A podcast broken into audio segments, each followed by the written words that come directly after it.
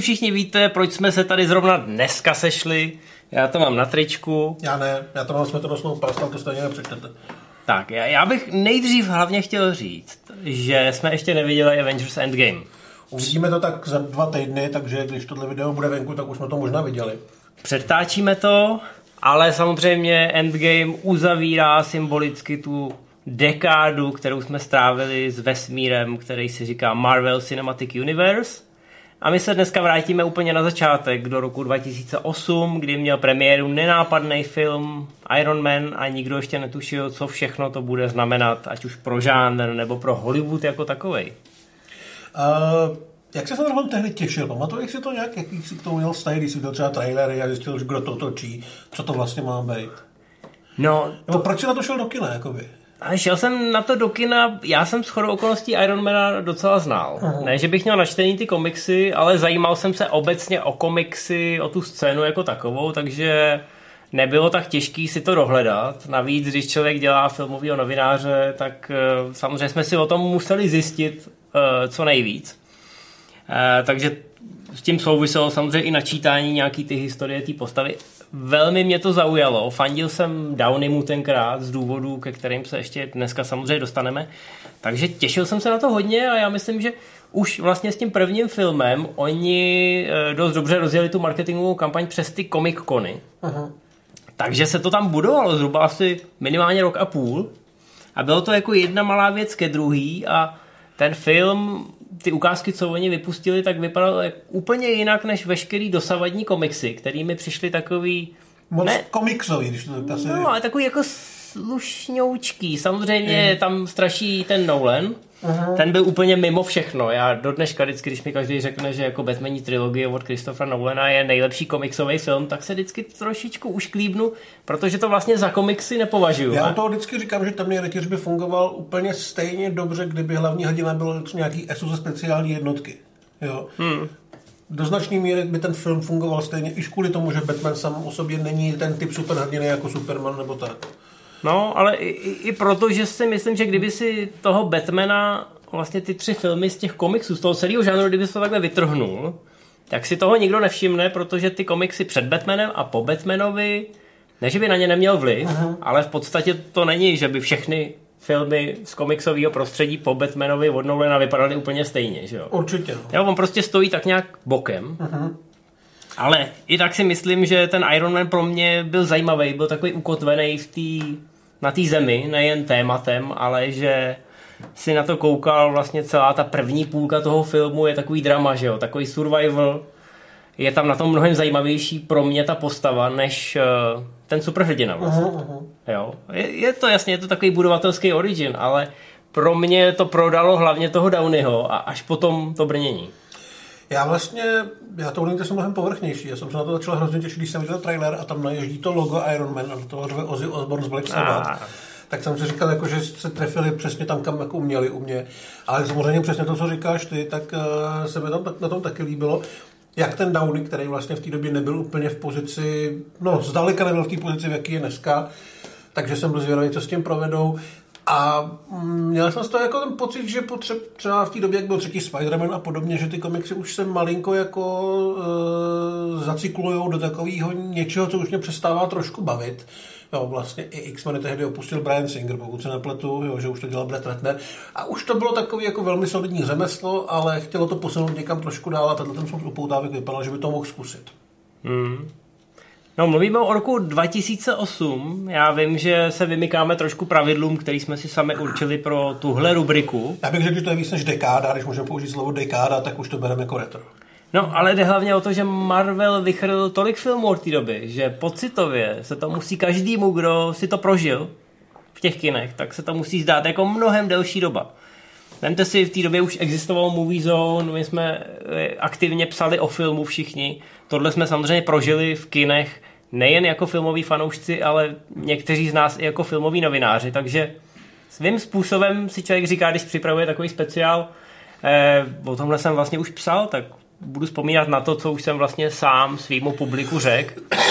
Ale Iron Man a Marvel a jejich vztah se stříbrným plátnem, to je věc mnohem starší, sahá mnohem dál než do roku 2008. Takže vlastně ono je dobrý říct, že dneska nebudeme pitvat Ironmana tak, jako klasicky pitváme filmy, ale podíváme se na to z malinko jiného úhlu pohledu.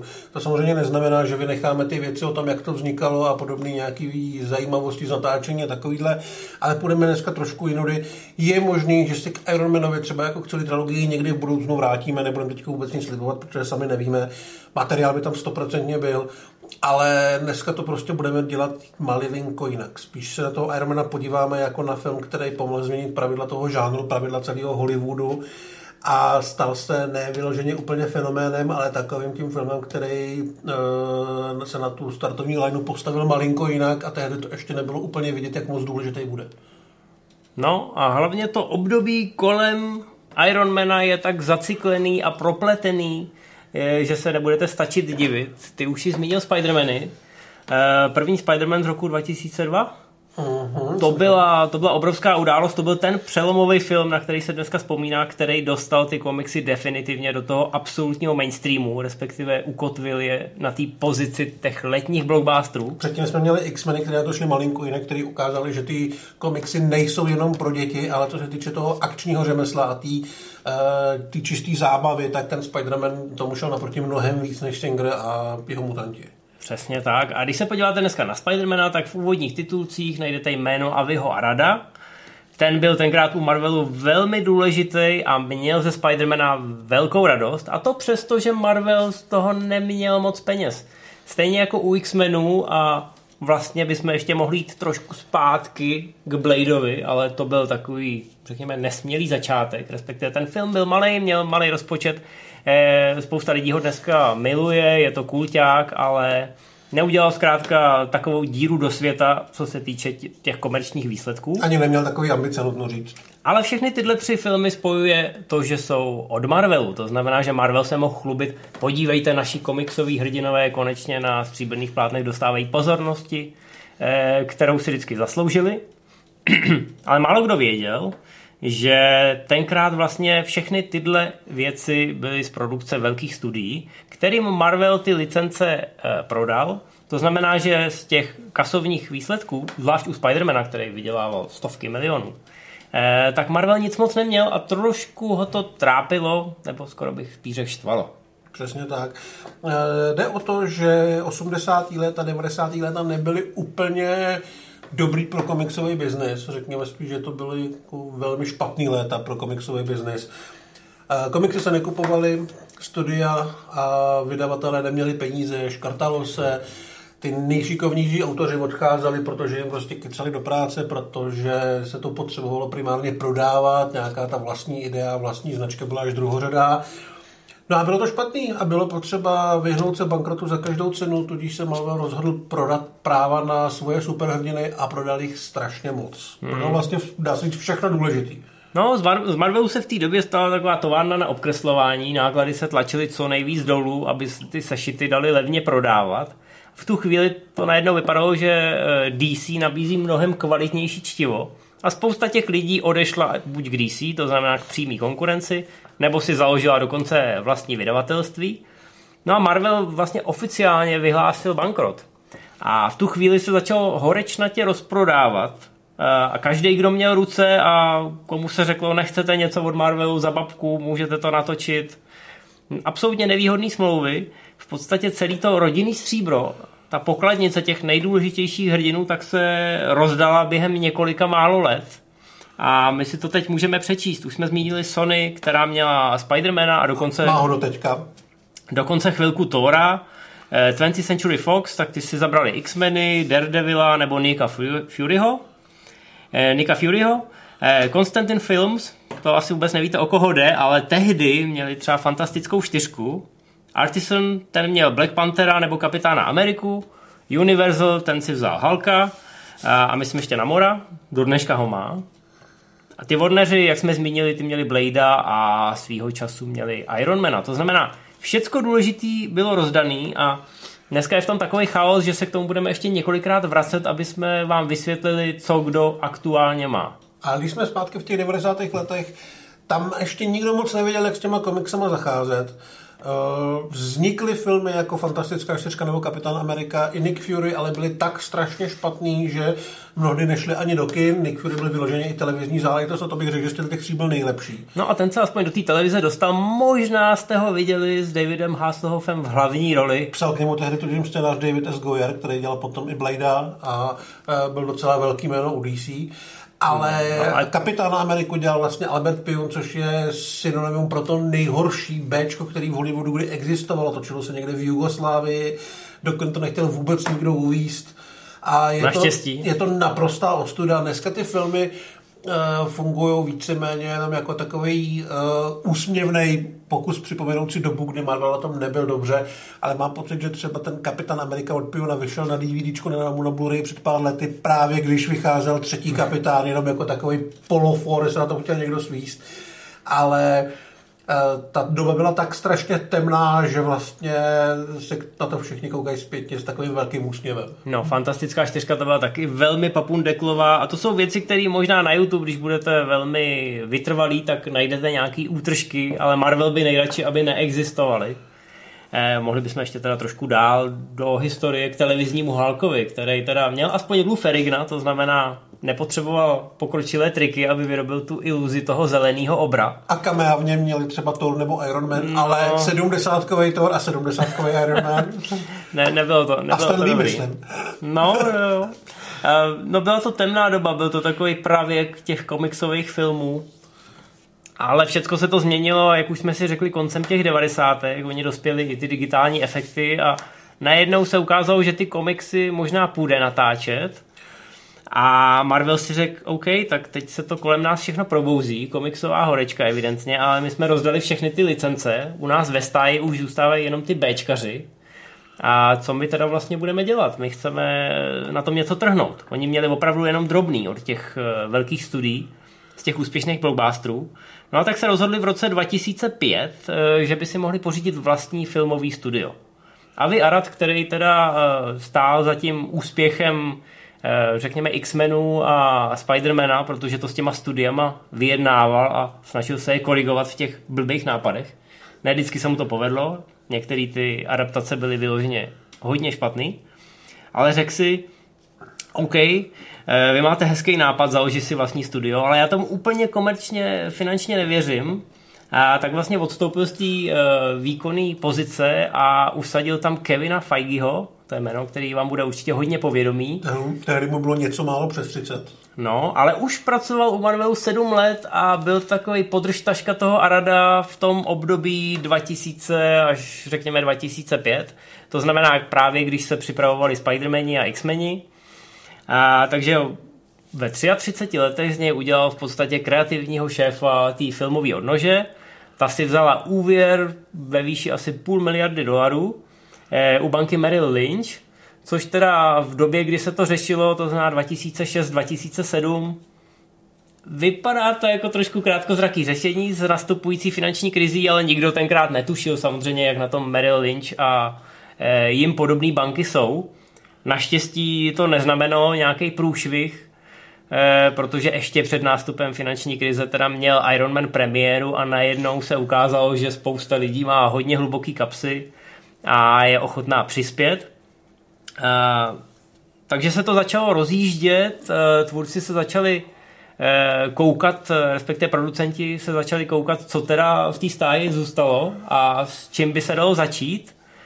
No a volba padla na Ironmana, který teda, když se podíváme na komiksy a na tu popularitu u amerického publika, protože to je přece jenom klíčový, tam měl Marvel nejvyšší odbytiště. Dneska už to možná úplně neplatí, ale tehdy hmm. se tak vlastně muselo. Představte si před deseti lety, že byste někomu začali vyprávět o komiksech, lidi by většinou vůbec netušili, která by je. No a hlavně, kdybyste se jich zeptali na ty komiksy, tak co by jmenovali, že jo? No, Supermana, Batmana, čtyřlístek. No, což jsme furt u DC a u starých českých klasik, ale kdybychom se zeptali teda na ty Marveláky, tak samozřejmě v tu chvíli už Spider-Man, možná ještě předtím, než byla ta adaptace, Spider-Man byl opravdu jeden z nejdůležitějších eh, marveláckých hrdinů. Možná by si vzpomněli na Halka už, protože je to hrdina, kterýmu se nepodobá nic jiného. Hmm. No ale pak dlouho nic, když šel do kin Blade, tak v podstatě toho hrdinu nikdo neznal. Nikdo na to podle mě nešel v Evropě jako na komiksovku. X-meni to samý, tam, tam spíš bylo zajímavé, že to jsou mutanti a že jsou z té společnosti nějakým způsobem vystrčený. A že tam jsou zajímaví herci, který by člověku takhle podřadního žánru asi nečekal. No, ale, ale nikdo nevěděl, kdo je Wolverine, nebo Rosomák. Zkrátka, šli jsme na to úplně nepolíbený a byla to velká pecka. No, ale možná i, možná i, ten, i ten úspěch eh, vlastně prvního Spidermana a prvních X-menů a to, že se v těch hlavních rolích objevili relativně neznámí herci, tak to Marvelu eh, dodalo odvahu, že teda OK, začneme Ironmanem, když to bude průšvih, tak tady odepíšeme nějaký stovky milionů dolarů a půjdeme si zase kreslit komiksy. No ale když to průšvih nebude, tak možná bychom na tom mohli začít stavět. No průšvih to nakonec nebyl, že jo? Do kina lidi přišli, nechali tam docela hodně peněz, za což paradoxně může taky ta krize, protože jak nebyly prachy, tak eh, lidi se rozhodli, že budou utrácet za věci, které je sice baví, ale nestojí tolik. A kino bylo jedna z nich. Takže když šel Iron Man do kin, byl to velký úspěch, který vůbec nikdo nečekal. A takhle zpětně vlastně se dá říct, že se to možná čekat trošku dalo, protože Marvelu se strašně dobře povedla kampaň a povedlo se zvýšit povědomí o tomhle superhrdinovi, o tom, že se blíží film, který chce kopat tu stejnou ligu jako Spidey a X-meni, ale že to zkusí možná malinko jinak. No, jak už jsme říkali, oni jeli už na ten první Comic Con, myslím, v roce 2006 a teď budovali to povědomí a hele, Marvel, něco se chystá. A ty komiksové fanoušci, kteří asi tušili, jaký to může mít potenciál, tak to roznesli postupně mezi ostatní lidi a oni ve chvíli, kdy už měli nějaký záběry, tak to vždycky vypustili. A ta kampaň byla budovaná velmi pomalu. Dneska se vám nestane, že by Blockbuster byl dva roky zkrátka takhle kapku po kapce e, živenej. Dneska kolikrát, když kampaň začne tři měsíce před premiérou, tak mm. už se ani nedivíme. Nicméně, aby jsme si jenom ujasnili, co teda bylo v té marvelácké stáji v roce 2005, když se rozhodli, že do toho teda půjdou. Tak měli Ironmana, ten se jim vrátil po, po dlouhých letech putování po jednotlivých studiích. Se víceméně připravoval film od 90. let, kdy se v něm měl objevit třeba Tom Cruise, který je snad velký fanda. No. Možná, možná i Cage, který chtěl být v jakýmkoliv komiksu. No, já to, eh, za chvilku to rozebereme do detailu, ale měli teda Ironmana, měli Thora, který se vrátil, Černá vdova, ta se taky někde toulala a vrátila se, Kapitán Amerika po tom průšvihu, který jsme zmínili, tak se vrátil, protože všechny tyhle smlouvy byly vymyšlené tak, že sice byly, řekněme, jako s neomezeným datem spotřeby, ale to studio muselo každých tuším pět let natočit další adaptaci toho komiksu. Nebo aspoň něco z toho světa. Vlastně teďka se to Spider-Man pokouší řešit i tím, že dělá ty spin-offy a podobné věci. Mm-hmm. I když samozřejmě Spidey u toho jede, ale pokouší si vytvořit si vlastní svět, aby si klidně mohli třeba od toho Spider-Mana nějakým způsobem dát pauzu a mohl no. fungovat Venom a tak. Spider-Man je ideální příklad, protože když si vezmete tak od roku 2002, tak se vždycky stihlo to pokračování nebo totální restart fanoušci často nadávají na to, že Ježíš už máme třetího Spidermana od začátku. Proč to ty studie dělají? No, je to jednoduchý. Sony, kdyby pět let nenatočila nic ze Spidermaního vesmíru, tak musí říct Marvelu, hele, došte nám nápady, tady máte Spidermana, dělejte si s ním, co chcete. A to samozřejmě Sony nechce, protože i kdyby natočili film, ve kterém Spider-Man čte zlatý stránky, tak eh, to vydělá nějaký peníze. Nakonec teda došlo ke kompromisu. A... Dneska došlo k velkému kompromisu, ta smlouva podle mě může vypadat úplně jinak, protože vlastně Spidey je součástí Marvel Cinematic Universe a hostoval třeba samozřejmě v Avengers eh, ve třetím kapitánovi. A sami asi nevíme, jestli se tyhle ty hostovačky počítají do těch jejich pětiletek nebo ne, ale řekněme, že obě studia si momentálně rozumějí velmi dobře, takže asi by třeba odpustili nějakým způsobem, že film nebude, když jim Spidey ho půjčí do čtyřky Avengers nebo do pětky nebo něco podobného. Jo? No, je to důkaz i toho, co Marvel, co vyrost a co dneska znamená, že i ta Sony, která si říká, hele ne, nebudeme se dělit, tak nakonec Amy Pascal tuším uh, došla k tomu, že když jim toho Spidermana půjčej, tak se vlastně zvýší to pozitivní povědomí o tom hrdinovi a oni na těch solovkách nakonec ve výsledku vydělají mnohem víc. A Marvel samozřejmě, i když nedostává peníze z těch filmů, tak má všechny peníze z merchandisingu.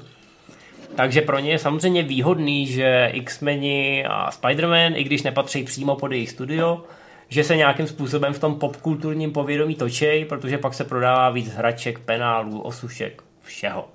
Vidíme to u Pixaru, tam prostě ten merchandising je nedílnou součástí těch zisků ale zpátky teda k Ironmanovi a zpátky k tomu, kdy se o Ironmanovi začalo mluvit úplně na začátku. A to je rok 1990. To už je strašně dávno. Je to strašně dávno. Tenkrát uh, mám pocit, že práva vlastnil Universal. Aha. Nějakým způsobem k, k ním přišel a Nicolas Cage o tom měl zájem. Nicolas Cage to je takový super, uh, super komiksový fanda.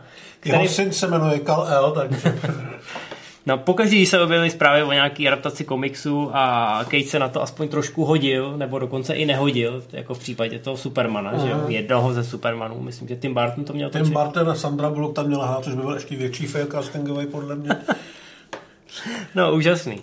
Eh, nakonec se samozřejmě Nicolas Cage dočkal, uh-huh. natočil Ghost Ridera. Uh-huh. Taky Marvel mimochodem. Takže a taky to nebylo pod Marvelem, teď nevím, kdo, kdo to měl.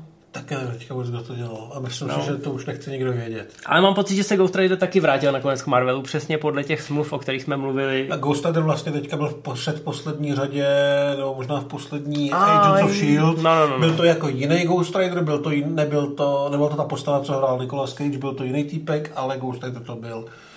No je to za, zamotaný, je to zapeklitý. Teď to krásně uvidíme na tom Iron Manovi, protože Universal ten film nakonec nenatočil a než mu vyprošili ty práva, tak to nějakým způsobem, ta smlouva musela být fakt dobře napsaná, protože hmm. místo toho, aby to vrátili Marvelu, tak to přeprodali dalšímu studiu a ta, ta doba, po kterou je nutný natočit nějaký film, začala běžet znova. Jo, to znamená, že postava se zatoulala k Foxům, kde někdy v roce 98 řekl Tom Cruise, že hele, to je, to je docela dobrá postava, jo? Rok 98 Cruise, tak to je někdy po první Mission Impossible. Aha, ale před druhou, která z něj udělala tu totální hvězdu. No, takže, tak, takže měl o to zájem, fanoušci trošku panikařili, protože Tom Cruise je malý a nějak si ho tam asi nedovedli představit do té role. Navíc v roce 98 si myslím, že to brnění by asi vypadalo dost divně. Asi tak, ale nebyl, nebyl jediná hvězda, která se v těch 90. kolem toho motala. Uh, před kamerou byl teda asi tou největší, ale za kamerou mohl být Quentin Tarantino. Uh, to už byl u Warneru mimochodem. No. Zase o pár let později. Ten už zájem neměl, byl tam Joss Whedon, který zase nechtěl točit podle cizího scénáře. A docela blízko k tomu, aby to režíroval, měl nakonec uh, Nick Case který dělal zápisník jedné lásky, Johna Q a takový. Žádný velký akční filmy, ale myslím, že to není vůbec špatný režisér ale spíš asi na to drama, než na tu akci. Každopádně... On ten... z toho chtěl udělat rodinný drama, vlastně souboj otce a syna. Přesně tak. Tony Stark se tam měl utkat s Howardem Starkem, to znamená vlastním otcem a mělo to být vlastně Iron Man proti Iron Manovi, respektive Iron Man proti War Machineovi. War Machine je jako v MCU taková, řekněme, vedlejší postava, ale v komiksu má mnohem důležitější roli. Eh, na to chtěl asi tady pan režisér navázat ale nakonec nedošlo ani na to. A Warneri teda si říkali, hele, už jsme vystříleli všechny studie, už to nemáme komu prodat, tak to milostivě vrátili Marvelu někdy v roce 2004 a to se přesně trefili do toho období, kdy začalo studio přemýšlet nad tím, co teda udělat s těma zbytkama, který jim zůstali a teď najednou boom, hele, Iron Man se nám vrací, návrat ztraceného syna. Možná, že to je právě ten superhrdina, na kterým bychom to všechno mohli postavit. No a postavili postavili, eh, vybrali si, jak jsme řekli, oni byli motivovaní tím, že Spidermana natočil eh, Sam Raimi v době, kdy ještě za sebou neměl žádný jiný velký film. Eh, to samý X-meny natočil Singer krátce po tom, co natočil... Obvyklý podezřelý Jana žáka. Zkrátka zajímavý filmy, kreativní filmy, chytrý filmy, ale nebyly to žádný blockbustery. A najednou natočili komiksy a ty komiksy udali směr celého žánru tak Marvel si řekl, hele, tak my v podstatě taky můžeme jít tímhle směrem, ušetříme nějaký prachy. Eh, vybereme režiséra, který ještě není úplně známý, ale už třeba zbudil nějaký rozruch na festivalech a k němu dáme nějakou novou neokoukanou tvář, která se ještě nestihla moc proslavit. Což vlastně dělá Marvel do teďka. No, dobře jim to vychází. Já myslím, že i u toho prvního pokusu Kevin Feige věděl, že nemůže mít nějakého velkého režiséra, že kdyby si tam nastěhoval Tarantina, tak ten ho mhm. převálcuje. Uh-huh. Tak přece jenom neměl takové zkušenosti, Marvel neměl zkušenosti s tím, jak řídit filmový studio. Jim šlo zkrátka o to, aby jim ty zisky neutíkaly někam do háje aby vytěžili ty vlastní licence, ale neměli s tím za stolik zkušeností, učili se to v podstatě všechno za chodu. No a angažovali Johna Favroa. John Favreau byl v té době známý spíš jako herec, takový nehvězdný, ale známější. Ale zároveň napsal a režíroval i pár takových nezávislých eh, konverzaček, které byly docela povedený a především natočil Zaturu, která v kinech sice strašně vyhořela, a to je podle mě škoda, protože ten film je velmi dobrý. Je to pokračování Jumanji, který se odehrává ve vesmíru, ale vyhořelo to na tom, že tam nehrál vůbec nikdo známý. Jenom tehdy asi 16 letá Kristen Stewart. A tam ukázal, že umí s že umí to dobrodružství, který ten Marvel asi chtěl, že se nebojí nějakého divočejšího designu a že prostě zvládne ukočírovat velký projekt. A ještě asi mu nebude, nebude se tak moc jako s ním, nebudou s tím tak velký problémy jako s nějakou větší režisérskou osobností. Takže já myslím, že jako zpětně se to ukazuje jako velmi dobrá volba. Favro je dneska vlastně strašlivá hvězda díky knize džunglí, teďka se blíží ten jeho král a podstatě už jako platí za absolutní ESO v takových těch velkých, drahých filmech, co vypadají hezky a všem se docela líbí. A hlavně on, on se do toho vrhnul po hlavě. A okamžitě ho zaujalo, že teda jako bude točit komiks a teď si všechno nastudoval a dával i nápady, že by to teda neměla být dobovka, protože v komiksové předloze vlastně v té úvodní scéně, kdy je Tony Stark v zajetí a musí si postavit vlastní brnění, což ho vlastně inspiruje k té superhrdinské kariéře, tak v komiksu se to odehrálo ve Větnamu. Ale Favro nechtěl točit dobovku, tak říkal, hele, musíme to aktualizovat, tak to může být současný a tomu může pojmenovat některé problémy, které máme, tak hoďme to do Afghánistánu a Tony Stark tam bude prezentovat nějakou novou mega práskovou raketu a trefí ho šrapnel z vlastní rakety, protože tam probíhá samozřejmě nějaký konflikt. No a chtěl, hrozně ho motivovalo, že ten příběh je nejen o té technologii, o tom stavění těch obleků, ale i o tom, že vlastně ten Tony Stark se dostane do nějaké situace, kdy je konfrontovaný se hříchama té svojí kariéry a musí přestavět ten svůj žebříček hodnot. To znamená, že nestaví jenom toho robota, nestaví jenom to brnění, ale staví i sám sebe. Znova od nuly. Toho hrozně zaujalo a e, tímhle směrem se i ubíral, když přemýšlel o případných e, hercích pro hlavní roli. Marvel chtěl nějakého nováčka, na druhou stranu Favro i Feige věděli, že Tony Stark už není žádný mladík, to znamená, nemůžete tam obsadit nějakého dvacátníka a tvářit se, jako že je to multimiliardář, playboy, Zkrátka to musí být člověk, který má charisma, ale taky má něco odžito. Uh, mezi kandidátama byli třeba Timothy Olyphant nebo Sam Rockwell, což mi přijde super, protože Rockwell se objevil ve dvojce jako záporák. Asi to byl jediná dobrá věc na tom filmu. A Marvel vlastně dneska se rád vrací ke svým hercům, který jim přišli na casting na nějakou roli, ale nedostali ji. A mně to přijde jako strašně sympatický, že potom asi není nějaký problém sehnat opravdu ty herce, který do toho filmu chtějí, protože jako vidíš, že když to nevíde, tak to neznamená konečnou a že za 3-4 roky si může zase někdo zavolat a hodit jim jinou roli. Každopádně tady to byl Robert Downey Jr., který už se vlastně naznačil, o čem je celá ta postava, o té konfrontaci s těma vlastníma hříchama. Je nutné ještě říct, že v tom komiksu je ta linka trošku víc vytěžená, protože samotný Tony Stark je tam eh, v nějakých momentech regulární alkoholika, je opravdu na dně, ale to už Marvelu připadalo jako trošku moc, když, eh, když by v prvním filmu měli představit postavu, která by byla podstatě velmi negativní na ten první V podstatě pohled. nejslavnější příběh Tonyho Starka, že, který definuje tu postavu pro mnohý, tak se jmenuje Démon vláhy. A je to o tom alkoholu.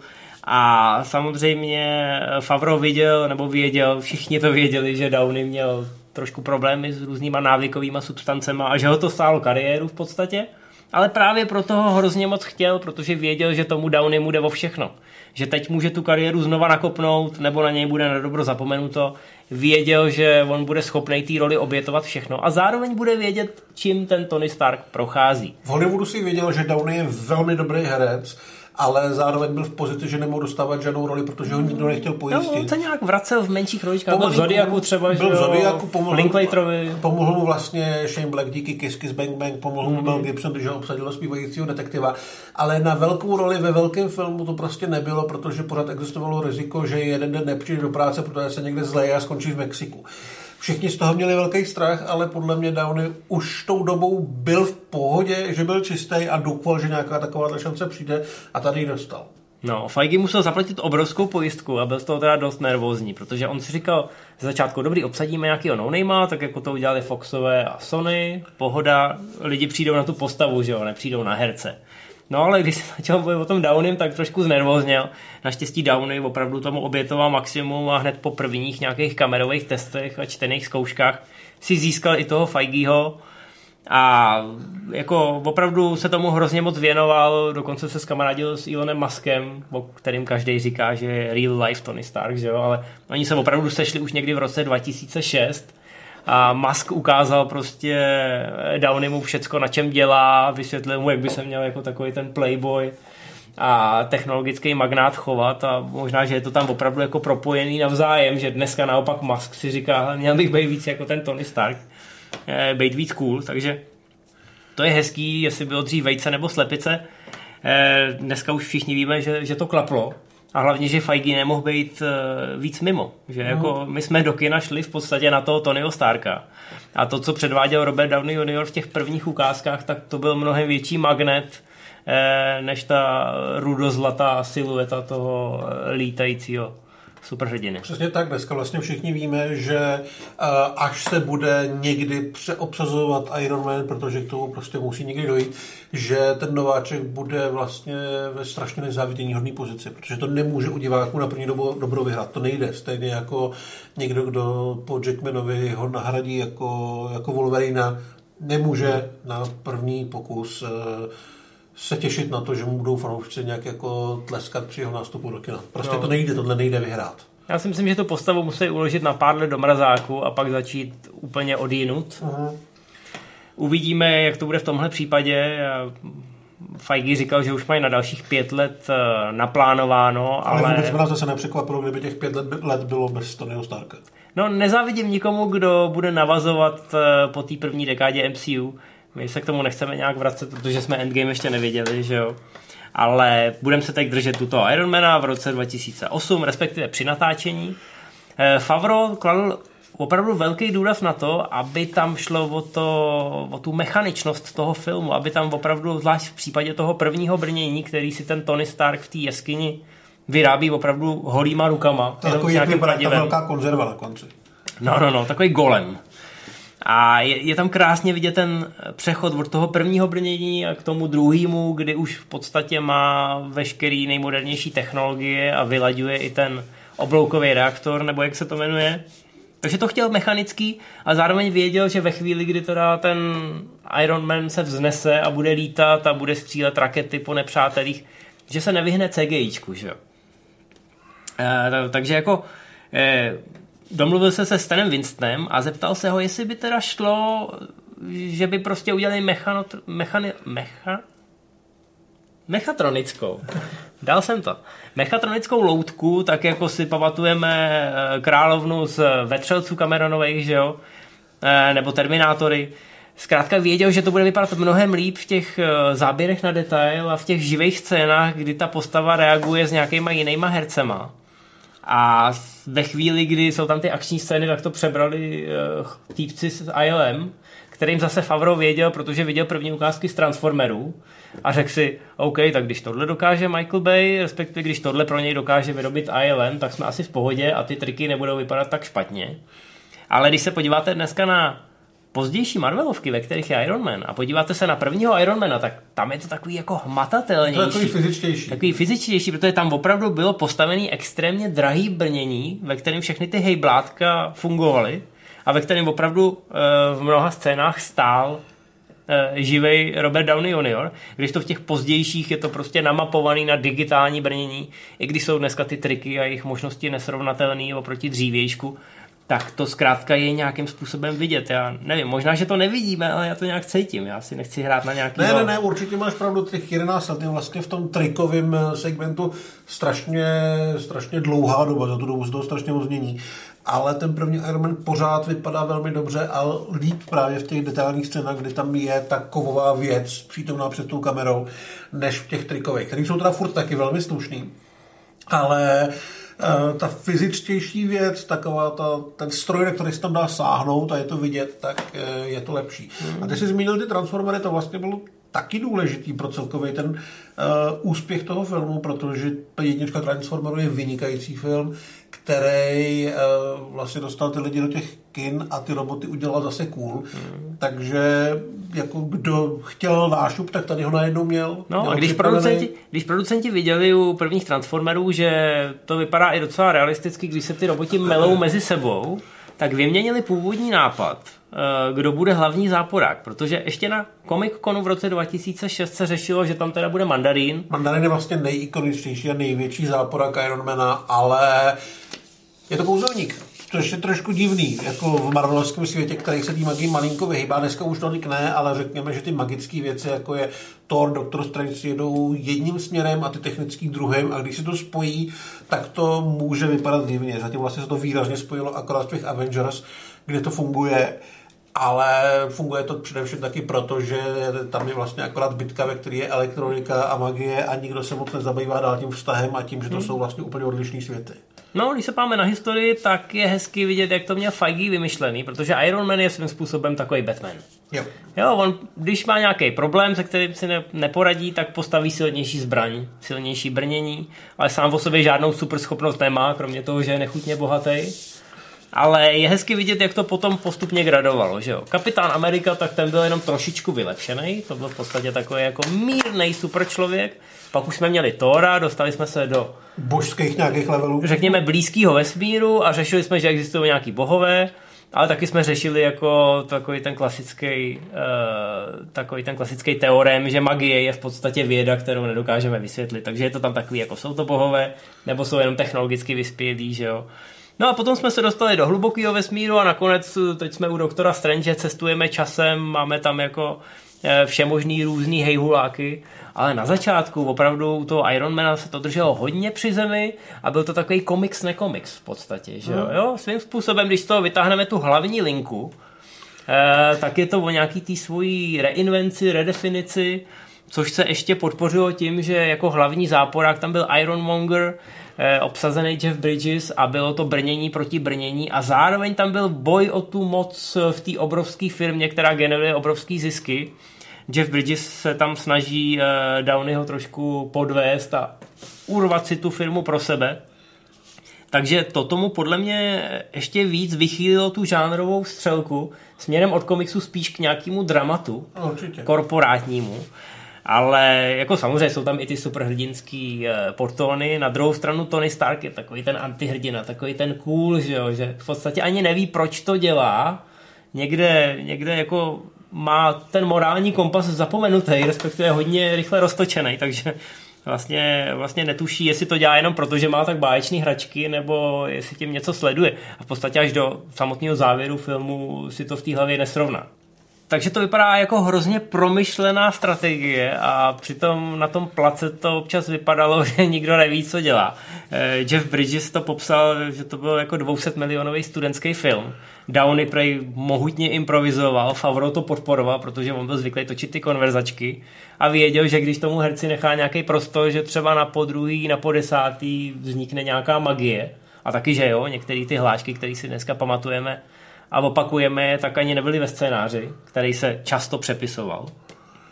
Uh, hodně se improvizoval vlastně až do úplného konce, kde se objeví Nick Fury. Dneska vlastně všichni na Marvelovkách eh, sedí v kyně až do úplného závěru plynoucích, protože víme, že něco přijde. Někdy to třeba Kapitán Amerika, který si z těch sedících diváků dělal legraci, ale prostě víme, že tam něco bude. Tady to byla ještě poměrně novinka. Dneska to má téměř každý blockbuster a dokonce vznikala až úplně na poslední chvíli. Novinářům se promítal Iron Man bez Nicka Furyho, protože to ještě nebylo hotový a nakonec se ho natočil Nick, uh, John Favreau se Samuelem L. Jacksonem naprosto na tajňačku, někdy v malinkým, uh, v malinkým studiu, o kterém vůbec nikdo nevěděl. Jackson na to kejvnul, protože se pak ukázalo, že mu z toho poteče asi jako hodně peněz a hodně rolí a hlavně pár let předtím právě podle něj udělali v komiksech postavu Nika Furyho, takže hmm. to bral jako, že jednoduše musí, protože kdo když ne on, bylo by to asi trošku trapný. A uh, Marvelu se vlastně tímhle tím a ještě závěrem filmu jako takového, kdy Tony Stark se přihlásí k tomu, že je Iron Man, povedlo šíleně si rozšířit ten záběr pro ty další filmy, že najednou svět věděl, že existují superhrdinové, možná zatím jenom ti v tom obleku, ale nebyl problém do něj nějak nenásilně a hlavně velmi rychle posadit všechny ostatní, protože ty pravidla to jednoduše umožňovali a nebylo potřeba nějakým způsobem vysvětlovat, jak ten svět funguje, proč tam může být zmrzlý kapitán Amerika, proč je tohleto a proč je tam to. Prostě to jako je, protože mm, Tony Stark že to, řekl, že to tak bude a všichni se s tím museli smířit. No, byl to takový výstřel do tmy, buď to vyjde, nebo to nevyjde. Modří ty už věděli, že Avengers uh, jsou možný a že ta cestička je k ním pomalu umetena. Uh, ostatní si říkali, hele, možná to bude pokračování, dobrý, fajn. Ale... ale přeskočil tady takový to dlouhý budování, který by bylo jinak asi potřeba k tomu, aby se ty hrdinové mohly nějakým způsobem spojit. E, pak jsme teda viděli u DC, že když se to přežene, tak to nedopadne úplně dobře, ale tady to bylo velmi přirozený a zároveň velmi rychlý, protože když půjdeme na ty další Marvelovky se podívat, Marvelu se vlastně daří e, v každém velkém filmu představit nějakou velkou postavu v malinký roli, jako byl třeba Hokaj v prvním Thorovi a podobně.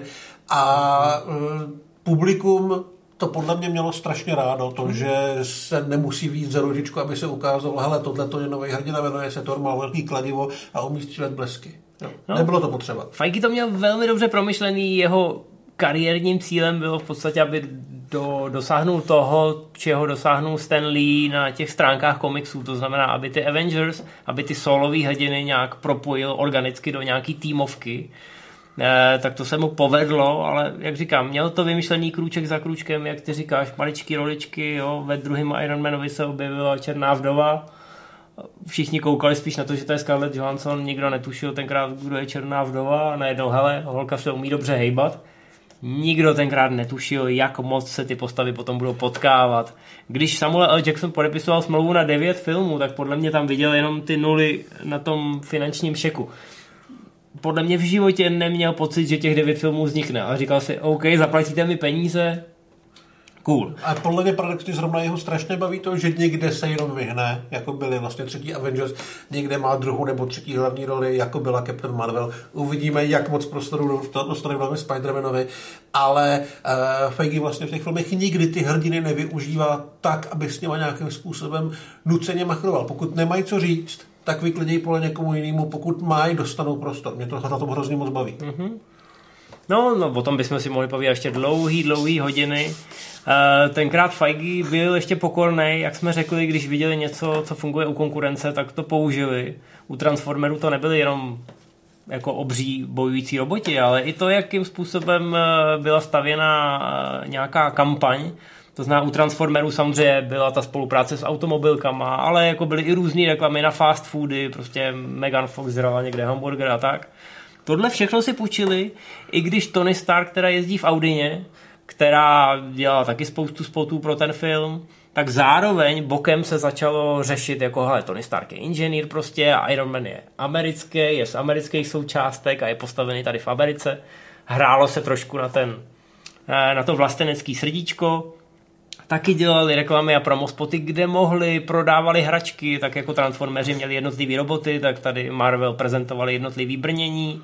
Samozřejmě byla nějaká podpora v komiksech, kde vyšly, řekněme, nějaký reimaginace a rebooty, aby to líp sedělo k tomu ději toho filmu. No a pak se samozřejmě schylovalo k premiéře a já myslím, že Feige těch pár měsíců předem už zhruba věděl, že by to mohlo klapnout, protože ty ohlasy na tom Comic Conu, který se konal v roce 2007, kdy oni tam odprezentovali tu první upoutávku, kde hrála ta roková hudba a byl tam ten Downy, který byl zkrátka k sežrání, tak najednou jim najednou jim ze všech těch focus group vylezlo, že se na to těší nejen ty nerdové, ale že kvůli tomu Downymu a jeho charizmatu se na to těší snad i ženský. A vlastně ještě před natáčením všichni z toho filmu byli nervózní, nevěděli, do čeho jdou. Říkali jsme si, že Iron Man nebyl tak eh, slavný jako Spidey a podobně, ale pár měsíců před tou premiérou už asi bylo jasný, že to bude hit, a, nebo minimálně velmi úspěšný film. Otázka byla akorát jak moc, protože se to prodalo, povedlo toho Ironmana prodat ne jako komiksovku, kterou znají lidi od komiksu a pro ostatní je trošku divná, ale jako akční film, který dokáže oslovit víceméně kohokoliv a shodou okolností podle komiksu.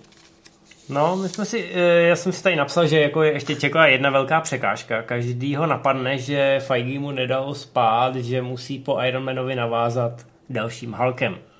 Protože oni se o Hulka přetahovali s Universalem, Universal ho pořád ještě měl, nešlo to natočit bez Universalu. Eh, Marvel byl v tu chvíli nezávislý studio, dokonce si musel zahraniční distribuci řešit sám, nabízet to těm lidem skoro jako Eh, na festivalových marketech. V Americe ukecal Paramounty, což si myslím, že Paramountům jako eh, dostatečně vylepšilo rozpočet, aniž by to tušili, šli do toho risku, takže člověk zase před něma musí smeknout a víc než bohatě se jim to vyplatilo. No ale měl přijít další Hulk, protože Universal samozřejmě spěchal, aby po tom prvním filmu, který režíroval Ang Lee, a který byl všechno jen ne tradiční komiks, já ten film mám rád, ale je naprosto chápu, proč ve své době narazil a proč i dneska je považovaný za trošku takový krok mimo. No a Marvel nabídnul Universalu, OK, pojďme to zrestartovat, eh, pojďme to nějakým způsobem propojit, ať můžeme budovat ten eh, společný vesmír, ale zároveň tušili, že ten Universal do toho možná bude trošku kecat a že to bude spousta kompromisů zkrátíme to, dopadlo to fakt docela špatně. Těch a... kompromisů bylo mnohem víc, než všichni čekali, a nejenom kvůli tomu Universalu. Režíroval vlastně, vlastně tehdy Louis Leterrier, který byl nastupující hvězda po Kurírech po Danny the Dog a před soubojem Titánů. Dneska je zpátky ve Francii, točí si seriály a svoje věci ale nebyl prostě tak velký jméno, aby mohl na tom place šéfovat naprosto s přehledem. A bohužel měl hlavní roli Edward Norton, což je výborný herec, ale taky člověk, který velmi rád přebírá kontrolu na tom place. Obrovská primadona. No, nebudeme řešit Halka, to je opravdu odbočka, Marvel by na ní nejradši zapomněl. Na druhou stranu, já bych neřekl, že by na ně chtěl zapomenout, protože Williama Herta vytáhnul normálně do Avengers a do svého MCU. To bylo a, ale jedno z největších překvapení pro fanoušky. A velmi že... milý si myslím. Já teda osobně mám radši sama Eliotou Angeliho, ale ten už je fakt starý. Hmm. A mluvilo se nedávno i o tom, že by se možná mohl vrátit i Tim Roth, který si tam zahrál záporáka Abomination nebo Abominable, Abominable já teď nevím, prostě hmm. zlej hnědej Hulk vůbec si nemyslím, že by bylo od věci ten film ignorovat a že by se z něj dali vyzobovat, zajímav, vyzobovat zajímavé věci. No, ale byl to trošku i z byl, komerčního ano, hlediska... Ano. Že se to povedlo, to netvrdím. Takový zádrhel. Ale Kevin Feige špatně spal před premiérou Ironmana kvůli něčemu úplně jinému, protože ten samý víkend, když šel Iron Man do kin, tak se zároveň začal prodávat Grand Theft Auto 4. Eh, kdo něco tuší o videoherním biznisu, tak ten jako se uhodil do hlavy a řekl, jej, všichni ostatní si říkají, no tak GTAčko. Všichni se báli, že eh, ta cílovka, na kterou oni tak eh, upěnlivě spolehali, že si koupí GTAčko a stráví víkend před blikající obrazovkou s joypadem v ruce a nikoliv v kině, částečně se to potvrdilo, protože GTAčko za prvních 24 hodin vydělalo 500 milionů dolarů a stalo se největší mediální událostí, respektive nejrychleji prodávaným produktem v tomhle časovém období. Eh, hra, která to pak překonala, tak to samozřejmě bylo pátý GTAčko.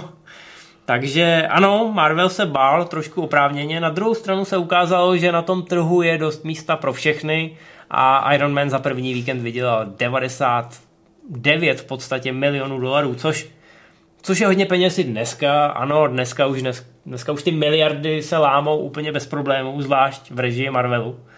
Ale 99 milionů dolarů byla obrovská suma, obrovský úspěch a samozřejmě v tu chvíli věděli všichni, že ten projekt, ať už filmového studia, nebo těchto komiksů přímo pod hlavičkou Marvelu, ano, toho propojeného vesmíru, že by to sakra mohlo fungovat.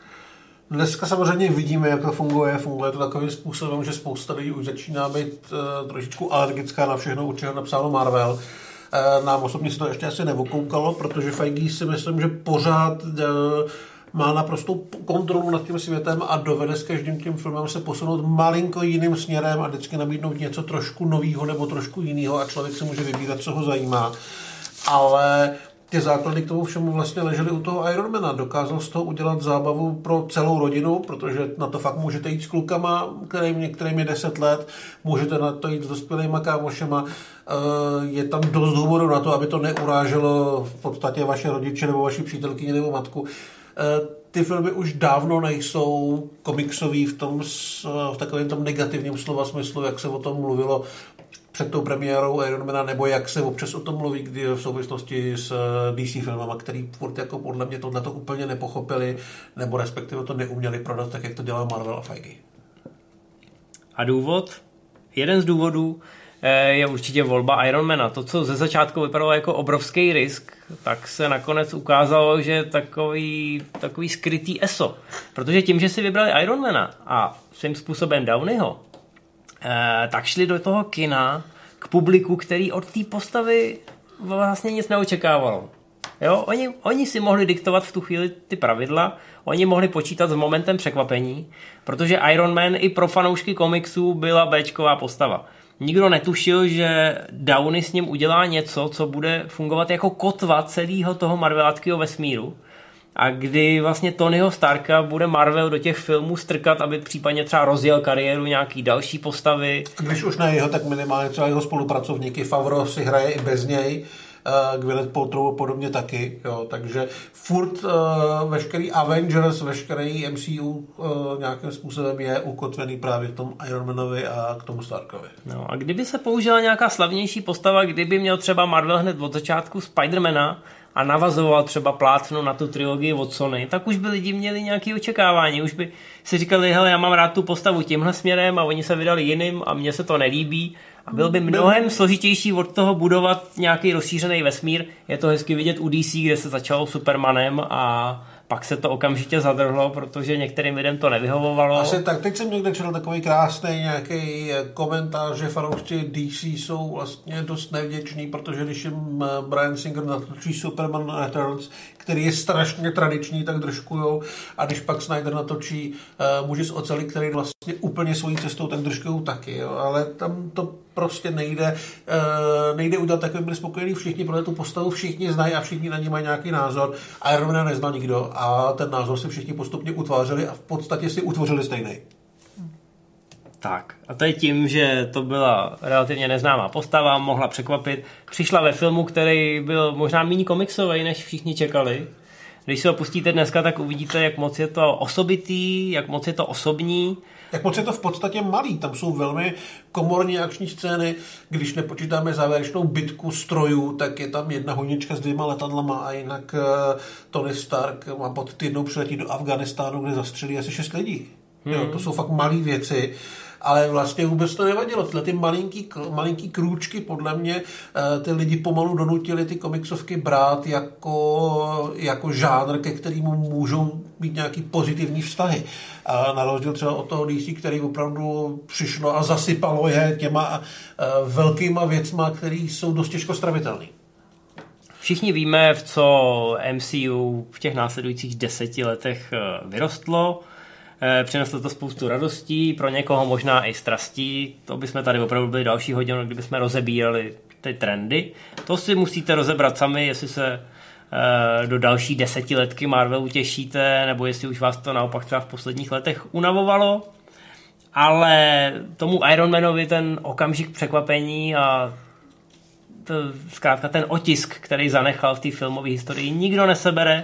Asi o něm nemůžeme mluvit takovou zásadně o komiksovém filmu, co se týče jeho kvalit, kterých jsou velmi vysoký, ale uh, všichni víme, že jsou lepší komiksové filmy, mm-hmm. ale byl to film, který přišel ve správné podobě, ve správný čas. Jak moc za to mohli schopnosti těch lidí, kteří ho dělali, jak moc za to mohlo prostě načasování nebo jenom obyčejný štěstí, je věc, o který se můžeme hádat. Ale co se týče nějakého jeho historického významu nejen pro komiksový žánr, tak ten je naprosto obrovský. No, já jsem rád, že to trošku upravili oproti té komiksové předloze i proto, aby se jim líp roztáčel ten rozšířený vesmír a že v té poslední scéně ten Tony Stark řekne to I am Iron Man, což je v přímém rozporu s tou komiksovou identitou, která byla dlouhý léta tajná a je v podstatě i základem několika velmi důležitých uh, komiksových událostí, kvůli kterým se potom museli ty filmový předělávat. Ale nejen, že to takhle jako vypálí, ale ta scéna ten film tak nádherně zakončila a potvrdila tu eh, potvrdila ten status toho antihrdiny, toho jako cool downyho. A nabídle nám, nabídle nám prostě takový obrovský prostor, se kterým se dá pracovat i v těch dalších Ironmanech, ale i v tom dalším vesmíru. Takže já jsem zkrátka rád, že ten konec rozpoutal tu obrovskou kanonádu těch víc než dvou desítek filmů a Bůh ví, kolik nás jich ještě čeká.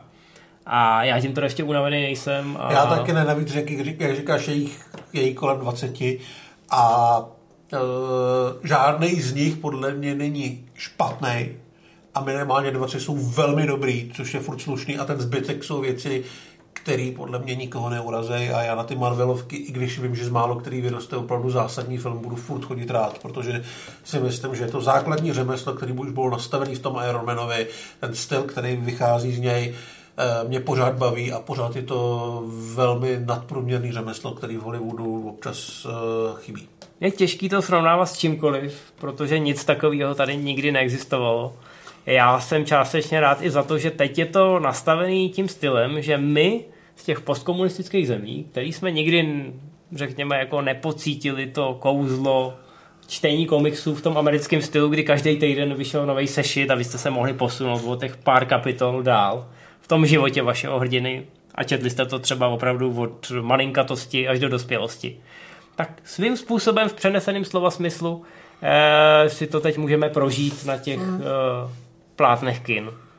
Někoho to může unavovat, někoho to naopak hrozně baví a nemůže se dočkat dalšího filmu a vlastně už je mu skoro jedno, o čem to bude, kdo tam bude mít hlavní roli, jestli se to bude hrát ve vesmíru nebo podzemí nebo eh, nebo v jiný dimenzi, ale zkrátka chce těch pár dalších kapitol, aby se mohl posunout dál, aby to pak mohl řešit s kamarádama, aby mohl řešit ty konspirační teorie na internetu.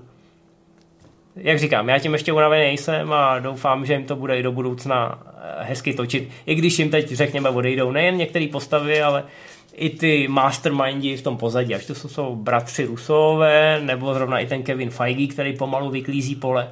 Tak já si myslím, že teď už je to rozjetý vlak, který nepůjde zastavit. Už je nastavený ten standard, pro který to podle mě nikdy nepůjde. No, uvidíme, jak, jak jim to teď půjde v těch následujících letech, ale myslím si, že jak nám každý nadává do Marvel Zone, že to ještě... Ještě chvilku budete. No. Ještě chvilku budete muset, no, protože nás to baví tak vás na taky. My se budeme těšit příště u nějakého dalšího ohlížení a do té doby se mějte a čau. Čau.